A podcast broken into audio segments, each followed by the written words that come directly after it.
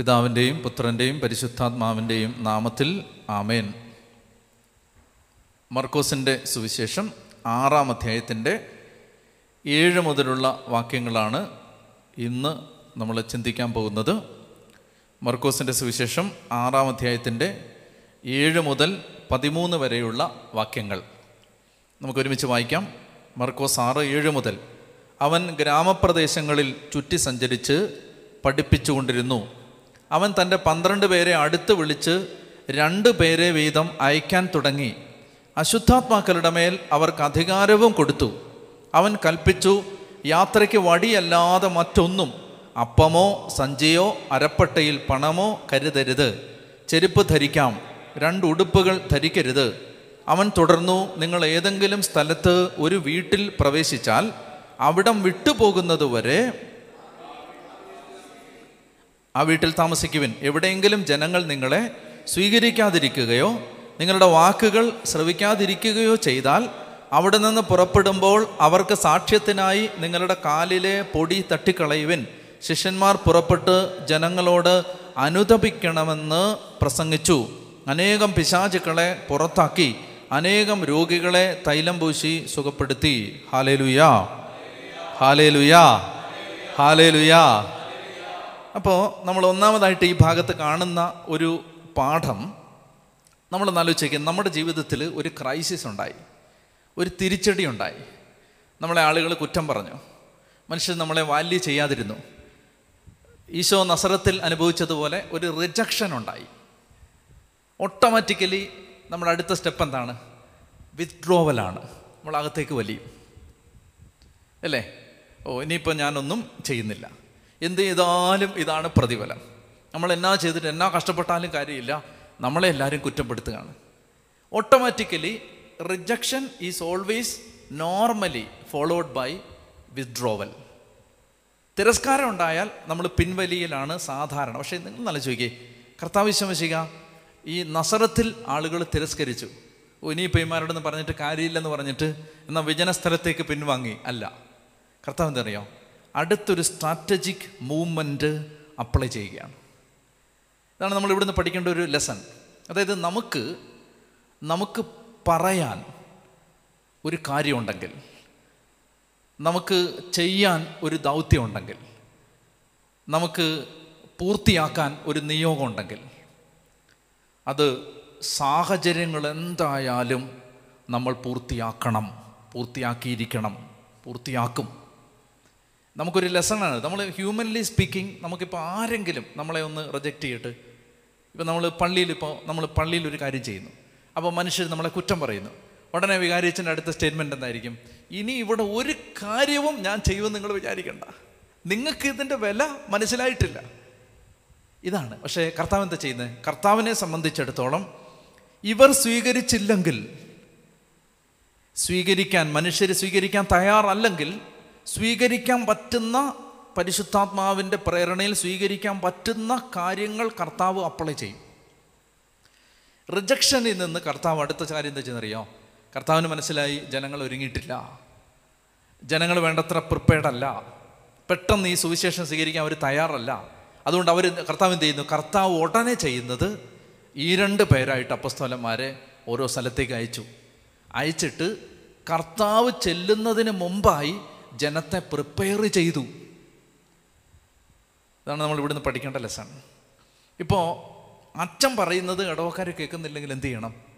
ജനം ഒരുങ്ങിയിട്ടില്ലെന്ന അർത്ഥം. ജനത്തെ ഒരുക്കണം. അച്ഛൻ വിഡ്രോ ചെയ്യുകയല്ല ചെയ്യേണ്ടത്. അച്ഛൻ ആ ജനത്തെ സുവിശേഷം സ്വീകരിക്കാൻ ഒരുക്കിയിട്ട് സുവിശേഷം വീണ്ടും വിതയ്ക്കണം. ഇതാണ് ഇവിടുന്ന് കിട്ടുന്ന ലെസൺ അപ്പോൾ കർത്താവ് എന്ത് ചെയ്തു? കർത്താവിനെ അവർ റിജക്റ്റ് ചെയ്തു. കർത്താവ് എന്ന ഇനിയിപ്പോൾ നമുക്ക് തൽക്കാലത്തേക്ക് കുറച്ച് നാൾ ഈ പഞ്ചായത്തിലേക്ക് വരണ്ടെന്ന് പറയാതെ കർത്താവ് പെട്ടെന്ന് അപ്പോൾ വായിച്ച് അവൻ ഗ്രാമപ്രദേശങ്ങളിൽ ചുറ്റി സഞ്ചരിച്ച് പഠിപ്പിച്ചുകൊണ്ടിരുന്നു. അപ്പോൾ അടുത്ത സ്ഥലങ്ങളിലേക്കെല്ലാം പോയി പഠിപ്പിച്ചുകൊണ്ടിരുന്നു. പഠിപ്പിച്ചിട്ട് അവൻ പന്ത്രണ്ട് പേരെ അടുത്ത് വിളിച്ച് രണ്ട് പേരെ വീതം അയക്കാൻ തുടങ്ങി. അപ്പോൾ ഈ മിനിസ്ട്രി തുടങ്ങുകയാണ്. രണ്ട് പേരെ വീതം. അപ്പം ഞാൻ ആദ്യം പറയാമെന്ന ആശയം കൺക്ലൂഡ് ചെയ്യാം. എന്ന് വെച്ചാൽ ഇപ്പം നമുക്ക് എന്ത് ക്രൈസിസ് ഉണ്ടായാലും പ്രാർത്ഥിക്കണം. പ്രാർത്ഥിച്ചിട്ട് കർത്താവെ ഒരു പുതിയ ഡയറക്ഷനിൽ ഇതെങ്ങനെ പ്രസന്റ് ചെയ്യാമെന്ന് ചിന്തിക്കണം. ഇപ്പം നമ്മൾ നല്ല നോക്കൂ ഈ സെയിൽസ്മെൻ വരില്ലേ? സെയിൽസ് എക്സിക്യൂട്ടീവ്സ് അവരെങ്ങനെയെങ്കിലും നമ്മളെ കൊണ്ട് ഈ സാധനം വാങ്ങിപ്പിക്കും. നമ്മൾ വേണ്ടാന്ന് പറഞ്ഞാലും നമുക്ക് കഥ കടച്ചാലും അവർ കഥ കൊട്ടിക്കൊണ്ട് നിന്ന് എങ്ങനെയെങ്കിലും നമ്മളെ കൊണ്ട് കാരണം എന്താണ്? അവനിത് വിറ്റാലേ അവന് സർവൈവ് ചെയ്യാൻ പറ്റൂ. നമ്മൾ നനച്ചോയ്ക്കും നമ്മുടെ ഉള്ളിൽ സുവിശേഷം അങ്ങനെ കൊടുക്കണം എന്നൊരു തീഷ്ണതയുണ്ടോ? ഇവൻ സ്വീകരിച്ചില്ലെങ്കിൽ ഇവനെ സ്വീകരിക്കാൻ പറ്റുന്ന വിധത്തിൽ ഒരുക്കിയിട്ട് കൊടുക്കണം. അപ്പം അതാണ് ആ സീൽ. അപ്പോൾ കർത്താവ് അങ്ങനെ അപ്പസ്തോലന്മാരെ രണ്ട് പേരെ അയക്കുകയാണ്. എന്തിനാണ് ഈ രണ്ടുപേരെ വിതായിക്കുന്നത് അയക്കുന്നത്? ഒറ്റക്കൊറ്റയ്ക്ക് പന്ത്രണ്ട് പേരെ വിട്ടാൽ പന്ത്രണ്ട് ടീമാവില്ലേ? ഇതിപ്പോൾ ആറ് ടീമല്ലേ ഉള്ളൂ. എന്തുകൊണ്ടായിരിക്കും? പല കാരണങ്ങളുണ്ട്. ഒന്നാമത്തെ കാരണം ഒരപ്പസ്തോലൻ ഒറ്റയ്ക്കാവുമ്പോൾ അദ്ദേഹം ഡിസ്കറേജ്മെന്റ് ടെംപ്റ്റേഷൻ അതുപോലെ തന്നെ അപകടങ്ങൾ ഇതിനൊക്കെ വിധേയമാവാം. ഒറ്റയ്ക്കാണെങ്കിൽ നമ്മൾ ശ്രദ്ധിക്കേണ്ടതാണ് ഒറ്റയ്ക്കാവേണ്ടത് എവിടാ? കർത്താവിന്റെ അടുത്ത്. See you have to be alone in prayer and you have to be in a team in ministry എപ്പോഴും അത് ശ്രദ്ധിക്കേണ്ട ഒരു കാര്യമാണ്. മിനിസ്ട്രി ചെയ്യുന്നത് ഒരു ടീമാണ് പ്രാർത്ഥിക്കുന്നത് നമ്മൾ തന്നെയാണ്. പ്രാർത്ഥിക്കുന്നില്ല ദൈവഹിതം പ്രാർത്ഥിക്കുന്നത് ഞാൻ പറയുമ്പോൾ ഒരുമിച്ച് പ്രാർത്ഥിക്കേണ്ടെന്നല്ല. മറിച്ച് ഏത് ഡയറക്ഷനിൽ മുന്നോട്ട് പോകണം ആ ഡയറക്ഷൻ നമ്മൾ ഒറ്റയ്ക്കിരുന്ന് പ്രാർത്ഥിക്കുമ്പോഴാണ് കിട്ടുന്നത്. പക്ഷേ വർക്ക് ചെയ്യുന്നത് എപ്പോഴും ഒരു ടീമിലായിരിക്കണം. ഫെലോഷിപ്പ് പൗലോസ്ലികളുടെയൊക്കെ ടീമിൽ ഒരു ഇരുപത് പേര് മിനിമം ഉണ്ടായിരുന്നു. മിനിമം പൗലോസ്ലിക സുവിശേഷ വിലയ്ക്ക് പോകുമ്പോൾ ഒറ്റയാൾ പട്ടാളമായിട്ട് വളരരുത്. ഭയങ്കര അപകടമാണത്. കർത്താവ് ആരെ അഭിഷേകം ചെയ്താലും ആദ്യം കൊടുക്കുന്നതെന്നറിയാം? ഒരു ടീമിനെ കൊടുക്കും. അതിന്റെ ഏറ്റവും നല്ല എക്സാമ്പിളാണ് സാവൂൾ. സാമുവേൽ സാവൂളിനെ അഭിഷേകം ചെയ്ത് കഴിയുമ്പോൾ പറയുകയാണ് നീ നേരെ അങ്ങോട്ട് ചെല്ലുമ്പോൾ സെൽസാഹിൽ റാഹേലിന്റെ സൗകുടീരത്തിനടുത്ത് രണ്ടുപേരെ മൂന്ന് പേരെ കാണും. എന്നിട്ട് അവർ നിനക്ക് ഭക്ഷണമൊക്കെ തരും. അത് വാങ്ങിച്ചുകൊള്ളുക അത് കഴിഞ്ഞിട്ട് നീ അവിടെ ചെല്ലുമ്പോൾ ദൈവത്തിന്റെ മലയിലെത്തും. അവിടെ നിന്ന് ഇറങ്ങി വരുന്ന ഒരു പ്രവാചക ഗണത്തെ നീ കണ്ടുമുട്ടും അവരോടുകൂടെ ചേരുക നീയും അവരോടൊത്ത് പ്രവചിക്കാൻ തുടങ്ങും കർത്താവിന്റെ ആത്മാവ് നിന്റെ മേൽ വരും. കണ്ടോ? ഒരു ടീം കൊടുക്കുകയാണ് പെട്ടെന്ന്. എപ്പോൾ പരിശുദ്ധാത്മാവിന്റെ ഒരു അനോയിന്റിങ് ഇറങ്ങി വന്നാലും ഒരൊറ്റയാൾ മിനിസ്ട്രി അല്ല ദൈവം ആഗ്രഹിക്കുന്നത് ഒരു ടീമാണ്. അതെപ്പോഴും ഓർത്തോണം. ടീമാണ്. അത് ടീം വർക്കിൽ ഇത് നടക്കൂ. ഒരുപാട് കാര്യങ്ങളുണ്ട് അതിന്. നമുക്ക് നമ്മുടെ വിഷയം അല്ലാത്തതുകൊണ്ട് ഞാൻ അതിലേക്ക് പോകുന്നില്ല. നമ്മൾ ഒറ്റയ്ക്കാവുമ്പോൾ ഒത്തിരി പ്രശ്നമുണ്ട്. ഈ ഒറ്റയ്ക്ക് കയറി ഇറങ്ങുന്നവരെ സൂക്ഷിക്കണം. ഞാനത് ജീവിതത്തിലെ അനുഭവത്തിൽ നിന്ന് പറയുകയാണ്. ഈ ഒറ്റയ്ക്കൊക്കെ വീടുകൾ കയറി ഇറങ്ങാൻ വരുന്നവരെ സൂക്ഷിക്കണം. സൂക്ഷിക്കണം അത്. അതായത് അതവിടെ അതവിടെ ദൈവരാജ്യ ശുശ്രൂഷയുടെ എന്തൊക്കെയോ ഡയമെൻഷൻസ് മിസ്സിങ് ആണ്. യു നീഡ് എ ടീം അത് ദൈവം തരും. അത് ദൈവത്തിന്റെ ഒരു വിശ്വസ്തതയാണത്. നമുക്ക് പറ്റിയ ആളുകളെ ദൈവം തരും. അപ്പോൾ ഇവിടെ ഈശോ ഇതെല്ലാം ഫോർമേഷൻ കൂടെ ആണല്ലോ രണ്ട് പേരെ രണ്ട് പേരെ വീതം അയച്ചു. മാത്രമല്ല ഇതിനകത്ത് വേറൊരു സാധനമുണ്ട്. ഈ കർത്താവ് പഠിപ്പിച്ച സുവിശേഷത്തിന്റെ ജീവിത ശൈലി പരിശീലിക്കണമെങ്കിൽ രണ്ടുപേര് വേണം. ഇപ്പം ഞാൻ ഒറ്റയ്ക്ക് പോയാൽ എനിക്ക് ആരോടും ചോദിക്കണ്ടല്ലോ? ആരെയും കൺസൾട്ട് ചെയ്യണ്ടല്ലോ? ആരുടെ അഭിപ്രായം ചോദിക്കണ്ടല്ലോ? ആരുടെ ഇഷ്ടം നോക്കണ്ടല്ലോ? ആരുടെ സൗകര്യം നോക്കണ്ടല്ലോ? I'm all alone free like a free bird പക്ഷെ എന്റെ കൂടെ ഒരാളൂടെ ഉണ്ടെങ്കിലോ? എപ്പോഴും എന്റെ ഫ്രീഡം ലിമിറ്റഡ് ആണ്. എനിക്ക് അയാളോട് ചിലപ്പോൾ കൺസൾട്ട് ചെയ്യേണ്ടി വരും. അയാളുടെ ഇഷ്ടം നോക്കേണ്ടി വരും. അയാളുടെ സൗകര്യം നോക്കേണ്ടി വരും. ഇല്ലേ? അപ്പം അങ്ങനെ വരുമ്പോൾ കർത്താവ് പഠിപ്പിച്ച ഈ ക്രിസ്ത്യൻ ഫെലോഷിപ്പ് പ്രാക്ടീസ് ചെയ്യാൻ ഒരു ടീം വേണം. അല്ലെങ്കിൽ നമുക്കിതിങ്ങനെ പറയാൻ എളുപ്പമുണ്ട്. പക്ഷെ നമ്മളൊരു സമൂഹത്തിൽ ഒരു കൂട്ടായ്മയിൽ ജീവിക്കുമ്പോഴാണ് നമുക്കത് ശരിക്കും ഈ കർത്താവ് നമ്മൾ ഈശോ നമ്മളെ പഠിപ്പിച്ചു തന്ന വചനം നമുക്ക് ജീവിക്കാൻ പറ്റുന്നത്. അപ്പോൾ അതാണ് ഈ രണ്ട് പേരെ വീതം അയച്ചതിന്റെ ഒരു സാങ്കത്യം. So you have to be alone in prayer and in ministry you need a team ഒറ്റയ്ക്കാവുമ്പോൾ ഒത്തിരി പ്രശ്നങ്ങൾ വരും. പ്രത്യേകിച്ച് ദൈവരാജ്യ ശുശ്രൂഷ ഒറ്റയ്ക്ക് ചെയ്യാൻ പറ്റില്ല. കാരണം അതൊരു യുദ്ധമാണ്. യുദ്ധം ഒറ്റയ്ക്ക് യുദ്ധം ചെയ്താൽ നമ്മൾ പെട്ടെന്ന് മടുത്തു പോകും. അപ്പോൾ എന്തെങ്കിലും ഒരു മിനിസ്ട്രി നമ്മൾ ചെയ്യാൻ ആഗ്രഹിക്കുന്നുണ്ടെങ്കിൽ എന്ത് ചെയ്യണം? ഒരു എപ്പോഴും ഒരു ടീം വേണം. മധ്യസ്ഥ പ്രാർത്ഥനയ്ക്ക് ദൈവത്തിന്റെ സന്നിധിയിൽ ഇരിക്കാൻ ദൈവകഥ അറിയാൻ പ്രാർത്ഥിക്കാൻ ശക്തിപ്പെടുത്താൻ നമുക്കൊരു ടീം ആവശ്യമുണ്ട്. അതാണ് അടുത്ത കാര്യം. ഇനി അവൻ പന്ത്രണ്ട് പേരെ അടുത്ത് വിളിച്ച് രണ്ട് പേരെ വീതം അയക്കാൻ തുടങ്ങി. അശുദ്ധാത്മാക്കളുടെ മേൽ അവർക്ക് അധികാരവും കൊടുത്തു. ഉണ്ടോ കൊടുത്തു വിടുന്ന ഉടനെ പിശാചിന്റെ മേൽ അധികാരം കൊടുത്താണ് വിടുന്നത്. എന്തുകൊണ്ടത് പിശാചിന്റെ ടെറിറ്ററിയിലോട്ട് കയറാൻ പോവാണ്. അങ്ങനെ കയറുമ്പോൾ ആദ്യം ഞാൻ നേരത്തെ ഇത് പറഞ്ഞിരുന്നു ദൈവരാജ്യ ശുശ്രൂഷയിലെ ആദ്യത്തെ ശുശ്രൂഷ ബൈൻഡിങ് ദ സ്ട്രോങ് മാൻ ശക്തനായവനെ ബന്ധിക്കുന്നതാണ് കർത്താവിന്റെ ശുശ്രൂഷ ആദ്യത്തെ. ഇപ്പം നമ്മൾ ഇപ്പോൾ സിസ്റ്റേഴ്സ് ഒരു സ്ഥലത്ത് ഒരു കോൺവെന്റ് വെച്ച് താമസിക്കുകയാണെങ്കിൽ പോലും അവിടെ ചെന്നൊരു കെട്ടിടം പണിയുമ്പോൾ ആദ്യം ചെയ്യേണ്ടത് എന്താണ്? ആ ദേശത്തിന്റെ അരൂപിയെ ബന്ധിക്കണം. അതെങ്ങനെ? അത് അതിനുവേണ്ടി മധ്യസ്ഥം പ്രാർത്ഥിക്കണം. ഒരു ദേശം നമുക്ക് കീഴടങ്ങും. എപ്പോഴെന്നറിയാം ദേശത്തിന്റെ അധിപൻ കീഴടങ്ങിയാൽ. ആ ദേശത്തെ ഭരിക്കുന്ന പൈശാചിക ശക്തി കീഴടങ്ങിയാലേ ഒരു നാട് നമുക്ക് കീഴടങ്ങും. അപ്പോൾ ഒരു സുവിശേഷ വേലയിലെ ഏറ്റവും പ്രധാനപ്പെട്ട ഒരു ദൗത്യമാണ് ഈ ദേശത്തുള്ള പൈശാചിക ശക്തികളെ ബന്ധിക്കുന്നത്.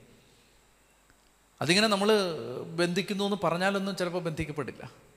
അതിനാണ് ശക്തമായ മധ്യസ്ഥ പ്രാർത്ഥന വേണ്ടത് ആരാധന വേണ്ടത്. ഞാൻ ഒരു രഹസ്യം കൂടെ പറഞ്ഞുതരാം.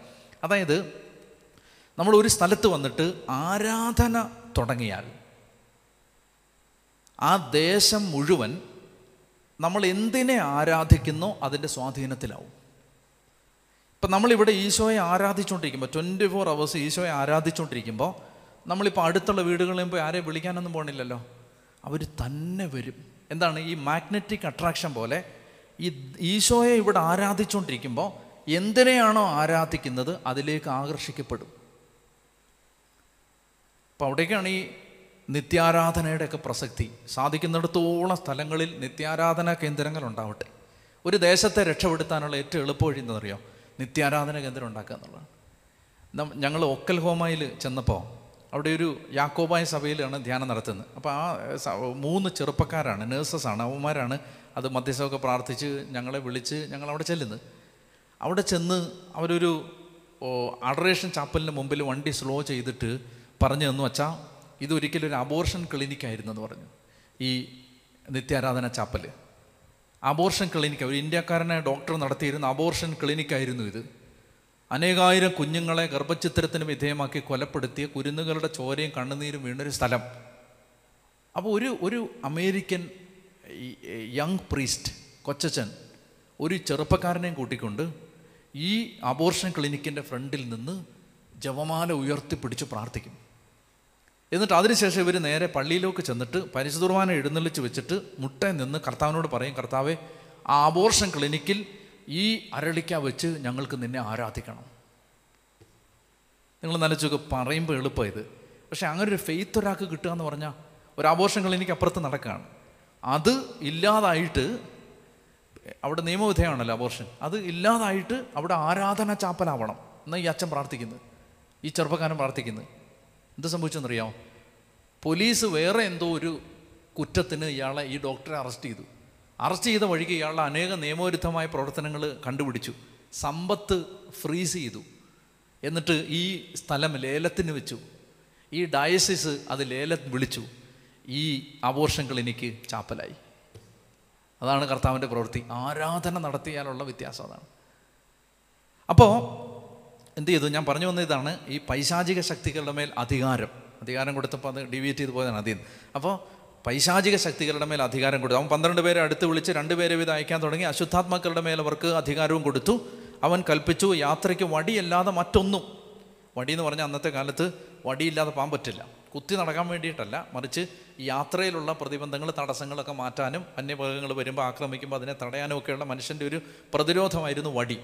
അപ്പോൾ അവൻ പറഞ്ഞു വടിയെടുക്കാം വേറൊന്നും എടുക്കരുത്. അപ്പമോ സഞ്ചിയോ അരപ്പട്ടിയിൽ പണമോ കരുതരുത്.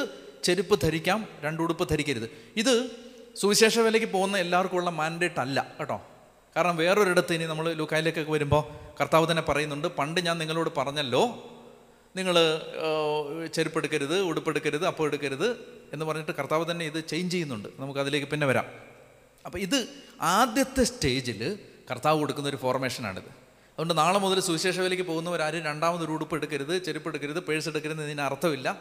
മറിച്ച് ഇത് ഈശോ തന്നെ പിന്നീട് ചേഞ്ച് ചെയ്യുന്നുണ്ട്. ഇത് ആദ്യത്തെ സ്റ്റേജ് ഓഫ് ഫോർമേഷനാണ് അതെന്തിനു വേണ്ടിയിട്ടായിരിക്കും? ഒന്നും എടുക്കരുതെന്ന് പറയുന്നത്. അതായത് കർത്താവിന് ഒരു കാര്യം പഠിപ്പിക്കാനുണ്ട്. എന്ത്? സുവിശേഷ വേല ചെയ്യുന്നവനെ ദൈവം പ്രൊവൈഡ് ചെയ്ത് സംരക്ഷിക്കുമെന്ന് ഇവർക്ക് ഫോർമേഷൻ കിട്ടാനാണ് പറയുന്നത് ഒരു സാധനം എടുക്കാതെ പൊക്കോളാൻ പറയും വേണ്ടത് ഘട്ടം ഘട്ടമായി സമയാസമയത്ത് കിട്ടുന്നത് നിങ്ങൾ പഠിക്കാൻ വേണ്ടിയിട്ടാണ്. അപ്പോൾ അതുകൊണ്ട് ഇതൊരു പരിശീലനത്തിന്റെ ഭാഗമായിട്ടാണ് ഇങ്ങനെ വിടുന്നത്. അപ്പോൾ അവരോട് പറയുകയാണ് പേഴ്സൊന്നും എടുക്കരുത് ചെരുപ്പിടാം രണ്ട് ഉടുപ്പ് ധരിക്കരുത്. ഇനി ഏതെങ്കിലും ഒരു വീട്ടിൽ പ്രവേശിച്ചാൽ അവിടെ വിട്ടുപോകുന്നത് വരെ ആ വീട്ടിൽ താമസിക്കും. അതെന്തിനാണ്? ഈ വീട് വിട്ട് കറങ്ങി നടക്കരുതെന്ന് പറയുന്നതിനെന്നറിയോ? ഒന്നാമത്തെ കാര്യം നമുക്ക് കിട്ടുന്ന അക്കോമഡേഷനിൽ തൃപ്തരാവണം. അതാണ് ഒന്നാമത്തെ കാര്യം. ഈ രണ്ട് ദിവസം കഴിയുമ്പോൾ അയലോക്കത്തെ ചേട്ടൻ പറഞ്ഞിട്ട് പറഞ്ഞു, കുറച്ചുകൂടെ നല്ലൊരു റൂം അവിടെ ഉണ്ടെന്ന് പറയുമ്പോൾ അങ്ങോട്ട് ചാടരുത്. ഇവിടെ നിൽക്കണം. ഈ കിട്ടുന്ന സ്ഥലത്ത് തൃപ്തരാവണം. അതുകൊണ്ടാണ് വീട് തോറും ചുറ്റി നടക്കരുതെന്ന് പറയാനുള്ള ഒരു കാര്യം രണ്ടാമത്തെ കാര്യം ഈ യഹൂദന്മാർക്ക് വലിയ സന്തോഷമായിരുന്നു ആളുകളെ വിളിച്ച് ഭക്ഷണം കൊടുക്കുന്നത്. പ്രത്യേകിച്ച് ഒരു നാട്ടിൽ അതിഥികളായിട്ട് ആരെങ്കിലും എത്തിയിട്ടുണ്ടെങ്കിൽ എല്ലാവരെയും വിളിച്ച് ഭക്ഷണം കൊടുത്തിട്ട് അതിന്റെ ഗമ പറയുന്നത് ഈ യഹൂദന്മാർക്ക് വലിയ സന്തോഷം കർത്താവ് പറയണ അങ്ങനെയുള്ള ഈ ഈ മനുഷ്യരുടെ പൊങ്ങച്ചത്തിന് നിന്ന് കൊടുക്കരുത്. അതാണ് ഇതിന്റെ വേറൊരു അർത്ഥം. നിങ്ങൾ ആ വീട്ടിൽ തന്നെ താമസിക്കണം എന്നതിന്റെ അർത്ഥം. മൂന്നാമത്തെ കാര്യം ഡിസ്ട്രാക്ഷൻ വരാൻ പാടില്ല. ഈ എല്ലാ ദിവസവും വീട് മാറിക്കൊണ്ടിരുന്ന മുറി മാറിക്കൊണ്ടിരുന്നാൽ അതിന് തന്നെ രണ്ട് മൂന്ന് ദിവസം പോകും അപ്പോൾ അതുകൊണ്ട് പറയും ഡിസ്ട്രാക്റ്റഡ് ആവാതിരിക്കാനാണ് പറയുന്നത്. എവിടെയെങ്കിലും ചെല്ലുമ്പോൾ ഒരു വീട് കിട്ടി അവിടെ താമസിക്കണം. എവിടെങ്കിലും ജനങ്ങൾ നിങ്ങളെ സ്വീകരിക്കാതിരിക്കുകയോ നിങ്ങളുടെ വാക്കുകൾ ശ്രവിക്കാതിരിക്കുകയോ ചെയ്താൽ അവിടെ നിന്ന് പുറപ്പെടുമ്പോൾ അവരുടെ സാക്ഷ്യത്തിനായി കാലിലെ പൊടി തട്ടിക്കളയും. ഈ ഷെയ്ക്കിംഗ് ഓഫ് ദ ഡസ്റ്റ് ഒരു പ്രാക്ടീസ് ആയിരുന്നു. പൊടി തട്ടിക്കളയുന്നത് യഹൂദിന്റെ ഒരു പ്രാക്ടീസ് ആയിരുന്നു. ഇവിടെ നിന്നറിയാം ഇപ്പോൾ സമരിയായിലൂടെ ഒരാൾ യാത്ര ചെയ്താൽ സമരിയായുടെ ബോർഡർ കടന്ന് ഇസ്രായേലിലെ ലാൻഡിലേക്ക് കയറുമ്പോൾ സമരിയായിലെ പൊടി ചെരുപ്പി പറ്റി പറ്റാതെ പറ്റാതിരിക്കാൻ വേണ്ടി ചെരുപ്പ് എടുത്തിട്ട് അതിനകത്തെ പൊടി തട്ടിക്കളയും. അതെന്താണ്? ഞങ്ങൾ വിജാതീയരുടെ എല്ലാ ആചാരങ്ങളുമായി ഞങ്ങൾ we are cut off cutting off ourselves ഞങ്ങൾ അവരുമായിട്ട് വേർപാട് പ്രഖ്യാപിച്ചിരിക്കുന്നു. ഞങ്ങൾ നിങ്ങളുമായിട്ട് സമ്പർക്കമില്ല എന്ന് പറയുന്നതിന്റെ അടയാളമായിട്ടാണ് വിജാതീയരുടെ ദേശത്തൂടെ നടന്നു വന്നു കഴിയുമ്പോൾ കാലിൽ ഈ ചെരുപ്പിലെ പൊടി തട്ടിക്കളയുമായിരുന്നു. അപ്പോൾ കർത്താവ് പൊടി തട്ടിക്കളയാൻ പറയുന്നതിന്റെ കാരണം നിങ്ങളെ സ്വീകരിക്കാതിരിക്ക സ്വീകരിക്കാതിരിക്കുന്നവരുമായി നിങ്ങൾക്ക് ഒരു ബന്ധവുമില്ല. ഒരു ബന്ധവും വേണ്ട എന്നർത്ഥത്തിലാണ് പൊടി തട്ടിക്കളയാൻ പറയുന്നത്. ശിഷ്യന്മാർ പുറപ്പെട്ട് ജനങ്ങളോട് അനുതപിക്കണമെന്ന് പ്രസംഗിച്ചു കണ്ടോ? എവിടെ ചെന്നാലും സുവിശേഷത്തിന്റെ ആദ്യത്തെ പ്രഘോഷണം അനുതാപത്തെക്കുറിച്ചാണ്. അനുതപിക്കണം. അനുതപിച്ച് സുവിശേഷത്തിൽ വിശ്വസിക്കണം. അനേകം പിശാചുകളെ പുറത്താക്കി അനേകം രോഗികളെ തൈലം പൂശി സുഖപ്പെടുത്തി. രോഗീലേപനം എന്ന കൂതാശയുടെ ബേസിക് ടെക്സ്റ്റുകളിൽ ഒന്നാണ് ഇത് തൈലം പൂശി സുഖപ്പെടുത്തി. ഒരു ഒറ്റ കാര്യം കൂടെ പ്രധാനപ്പെട്ട കാര്യമാണ് ഇവിടെ നമ്മൾ ശ്രദ്ധിക്കാനുണ്ട്.